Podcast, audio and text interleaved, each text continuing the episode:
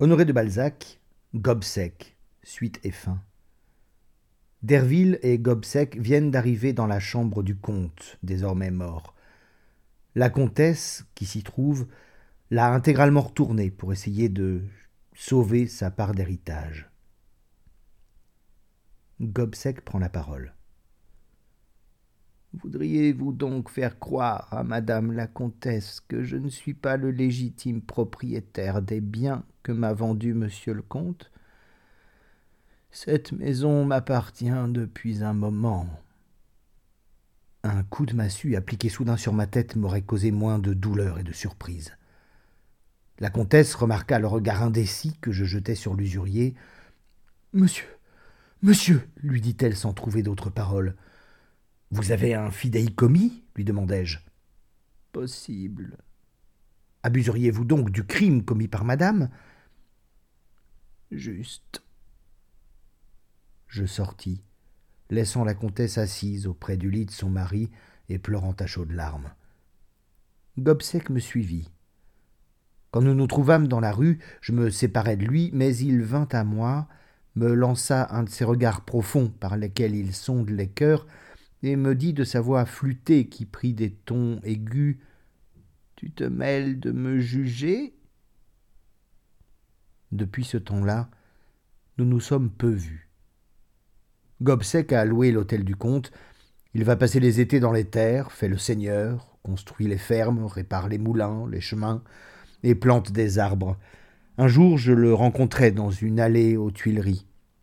La comtesse mène une vie héroïque, lui dis-je. Elle s'est consacrée à l'éducation de ses enfants, qu'elle a parfaitement élevés. L'aîné est un charmant sujet, vraiment. Possible. Mais, repris-je, ne devriez-vous pas aider Ernest? Aider Ernest? s'écria Gobseck. Non, non, non. non, le malheur est notre plus grand maître. Le malheur lui apprendra la valeur de l'argent, celle des hommes et celle des femmes qu'il navigue sur la mer parisienne. Quand il sera devenu bon pilote, nous lui donnerons un bâtiment. Je le quittai sans vouloir m'expliquer le sens de ses paroles. Quoique M. de Restaud, auquel sa mère a donné de la répugnance pour moi, soit bien éloigné de me prendre pour conseil, je suis allé la semaine dernière chez Gobseck pour l'instruire de l'amour qu'Ernest porte à mademoiselle Camille, en le pressant d'accomplir son mandat, puisque le jeune comte arrive à sa majorité. Le vieil escompteur était depuis longtemps au lit et souffrait de la maladie qui devait l'emporter. Il ajourna sa réponse au moment où il pourrait se lever et s'occuper d'affaires. Il ne voulait sans doute ne se défaire de rien tant qu'il aurait un souffle de vie.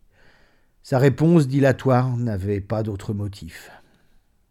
En le trouvant, beaucoup plus malade qu'il ne croyait l'être, je restai près de lui pendant assez de temps pour reconnaître les progrès d'une passion que l'âge avait convertie en une sorte de folie. Afin de n'avoir personne dans la maison qu'il habitait, il s'en était fait le principal locataire, et il en laissait toutes les chambres inoccupées. Il n'y avait rien de changé dans celle où il demeurait. Les meubles, que je connaissais si bien depuis seize ans, semblaient avoir été conservés sous verre, tant ils étaient exactement les mêmes.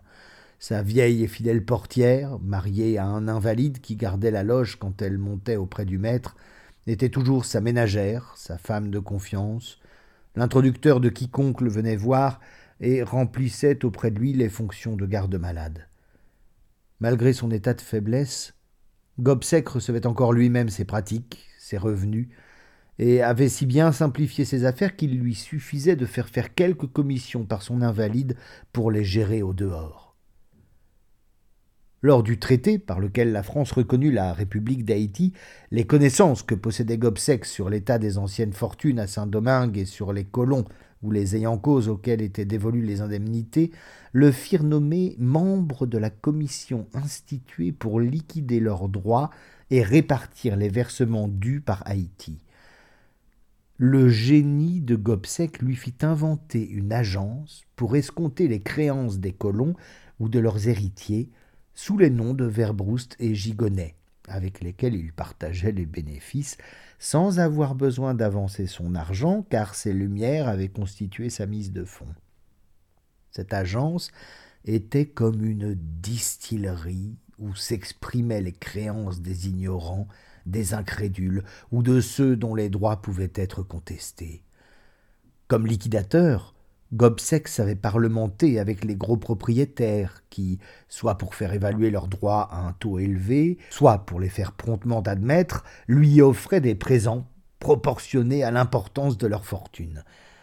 Ainsi, les cadeaux constituaient une espèce d'escompte sur les sommes dont il lui était impossible de se rendre maître. Puis, son agence lui livrait à vil prix les petites, les douteuses et celles des gens qui préféraient un paiement immédiat, quelque minime qu'il fût, aux chances des versements incertains de la République. Gobseck fut donc l'insatiable boa de cette grande affaire. Chaque matin, il recevait ses tribus et les lorgnait comme eût fait le ministre d'un nabab avant de se décider à signer une grâce. Gobseck prenait. Depuis la bourriche du pauvre diable jusqu'au livre de bougies des gens scrupuleux, depuis la vaisselle des riches jusqu'aux tabatières d'or des spéculateurs. Personne ne savait ce que devenaient ces présents faits au vieil usurier. Tout entrait chez lui, rien n'en sortait. Foi d'honnête femme, me disait la portière, vieille connaissance à moi, je crois qu'il avale tout sans que cela le rende plus gras, car il est sec et maigre comme l'oiseau de mon horloge. Enfin, lundi dernier, Gobseck m'envoya chercher par l'invalide, qui me dit, en entrant dans mon cabinet, Venez vite, Venez vite, monsieur Derville, le patron va rendre ses derniers comptes. Il a déjà jauni comme un citron. Il est impatient de vous parler. La mort le travail, et son dernier hoquet lui grouille dans le gosier. Quand j'entrai dans la chambre du moribond, je le surpris à genoux devant sa cheminée, où, s'il n'y avait pas de feu, il se trouvait un énorme monceau de cendres. Gobseck s'y était traîné de son lit, mais les forces pour revenir se coucher lui manquaient aussi bien que la voix pour se plaindre. Mon vieil ami, lui dis-je en le relevant et l'aidant à regagner son lit, vous aviez froid. Comment ne faites-vous pas de feu? Je n'ai point froid, dit-il, pas de feu, pas de feu. Je vais je ne sais où, garçon, reprit-il en me jetant un dernier regard blanc et sans chaleur, mais je m'en vais d'ici. J'ai la carphologie, dit-il en se servant d'un terme qui annonçait combien son intelligence était encore nette et précise. J'ai cru voir ma chambre pleine d'or vivant, et je me suis levé pour en prendre. À qui tout le mien ira-t-il? Je ne le donne pas au gouvernement. J'ai fait un testament. Trouve-le, Grotius. La belle Hollandaise avait une fille que j'ai vue, je ne sais où, dans la rue Vivienne, un soir. Je crois qu'elle est surnommée la torpille.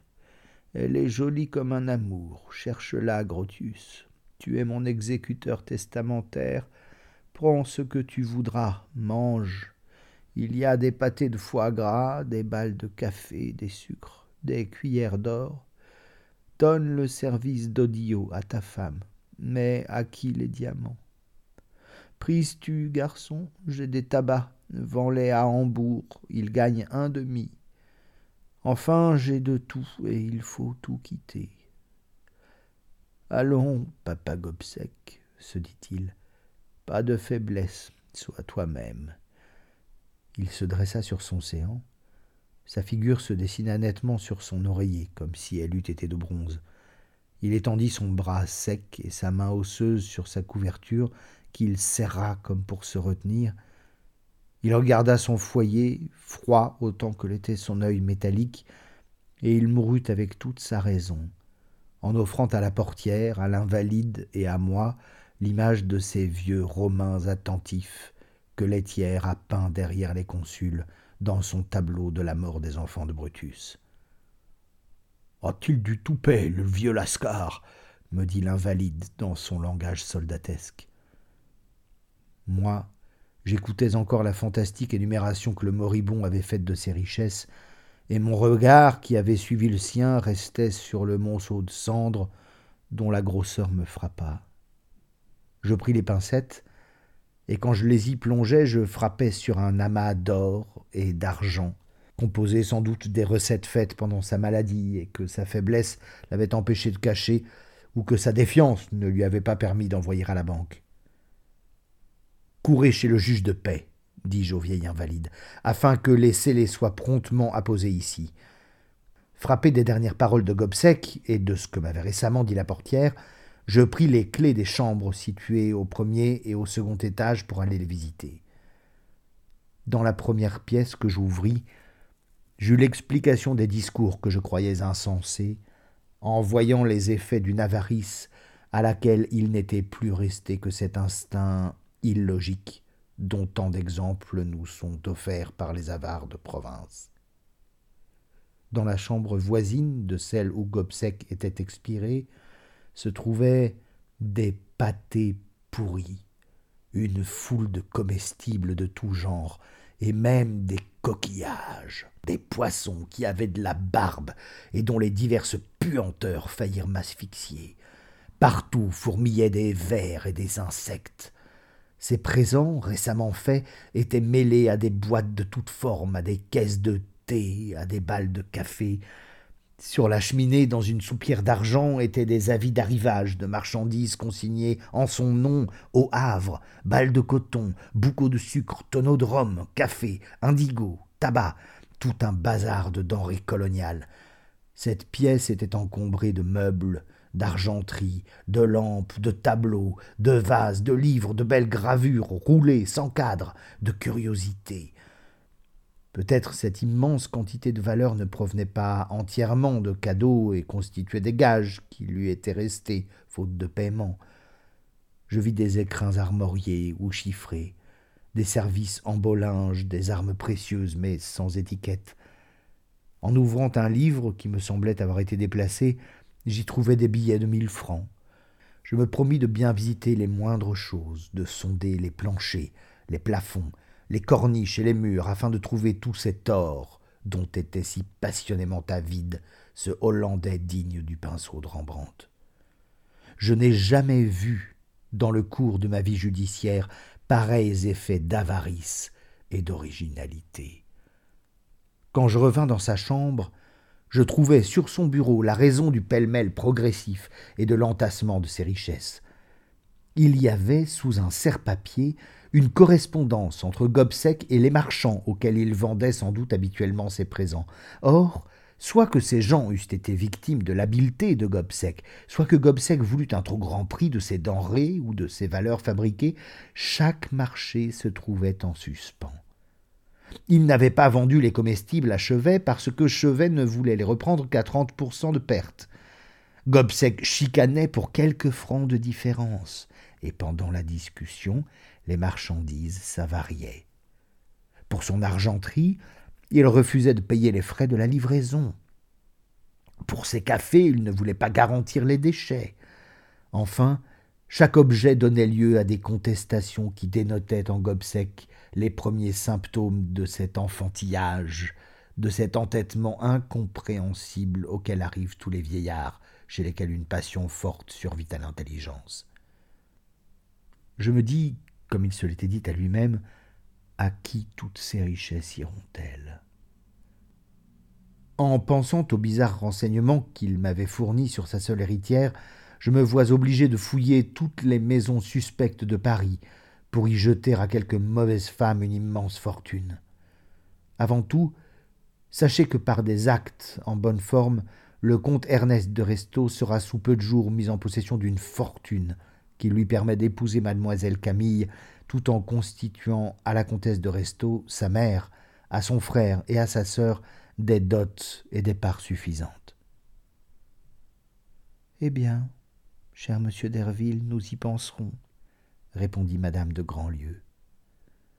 Monsieur Ernest doit être bien riche pour faire accepter sa mère par une famille noble. Il est vrai que Camille pourra ne pas voir sa belle-mère. Madame de Beauséant recevait madame de Restaud, dit le vieil oncle. Oh. Dans ses raouts, répliqua la vicomtesse.